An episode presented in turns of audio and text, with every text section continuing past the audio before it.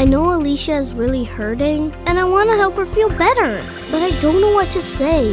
You don't have to have the perfect words. The Holy Spirit will help you say what's needed.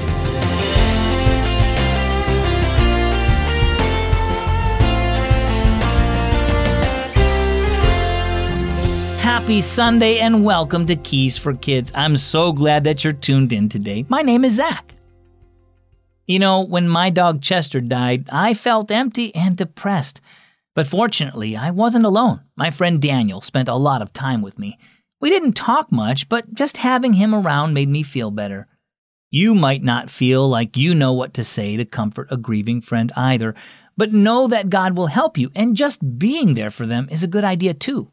2 Corinthians 1 4 says, God comforts us in all our troubles, so that we can comfort those in any trouble with the comfort we ourselves receive from God. Our story today is entitled The Right Tools. Hey there, said Dad as Hazel pedaled her bike into the garage. I'm just about ready to paint the lawn furniture. Why don't you go put on some old clothes and come and help me? Okay, said Hazel. She went into the house and soon came back in old jeans and a t shirt. All right, what do we do? I'll show you, said Dad, handing her a paintbrush. They got to work, and as they painted, Dad noticed that Hazel was unusually quiet. Something bothering you, honey? Hazel sighed. Alicia Parker hasn't been to school for a few days. Her mom is sick, and some kids say she's going to die. We're good friends. I guess I should go see her, but I wouldn't know what to say, Hazel sniffed. Dad dipped his brush in white paint and stroked it on a chair arm. I can understand how you feel, but I think you should go. I'm sure Alicia needs you now. In situations like this, you often don't have to say much. Just be there and listen. Yeah, but I can't do it, Dad. I'm just a kid. I know. That's what the prophet Jeremiah said when God told him to preach. But God said it was no excuse and that he'd give Jeremiah the words to say. Dad motioned toward the chair Hazel was painting. When I asked you to help me paint, I supplied the tools and the paint to do the job. When God has a job for us, He also supplies whatever is needed to get it done. Jesus is always with you, and He'll help you know what to say to Alicia, and He'll show you when it's time to just listen. He knows exactly what Alicia is going through, and He'll use you to show her His love and care. Hazel still looked doubtful.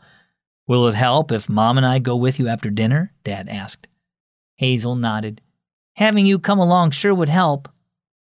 That evening, Hazel and her parents went over to the Parkers, and Mom took along a loaf of fresh homemade bread.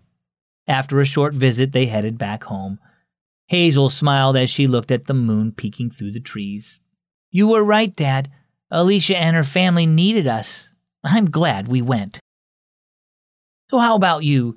Is there something you feel God wants you to do? Like visit a sick person, tell a friend about Jesus, or befriend a kid who's lonely? Have you been saying, But I'm just a kid, I can't do that? If God wants you to do something, He'll give you the tools you need to handle it. He's always with you. He'll give you the right words and show you what to do. Trust Him to help you do what He asks of you. Our key verse is found in Hebrews 13 6. We may boldly say, the Lord is my helper. I will not fear. And our key thought for this Sunday God gives help when needed. You can check out the Keys for Kids stories every day on the Keys for Kids app. Just search for Keys for Kids on your App Store. You can also listen to music made just for you on Keys for Kids Radio and discover more stories like Down Gilead Lane and Red Rock Mysteries. Just search your App Store for Keys for Kids.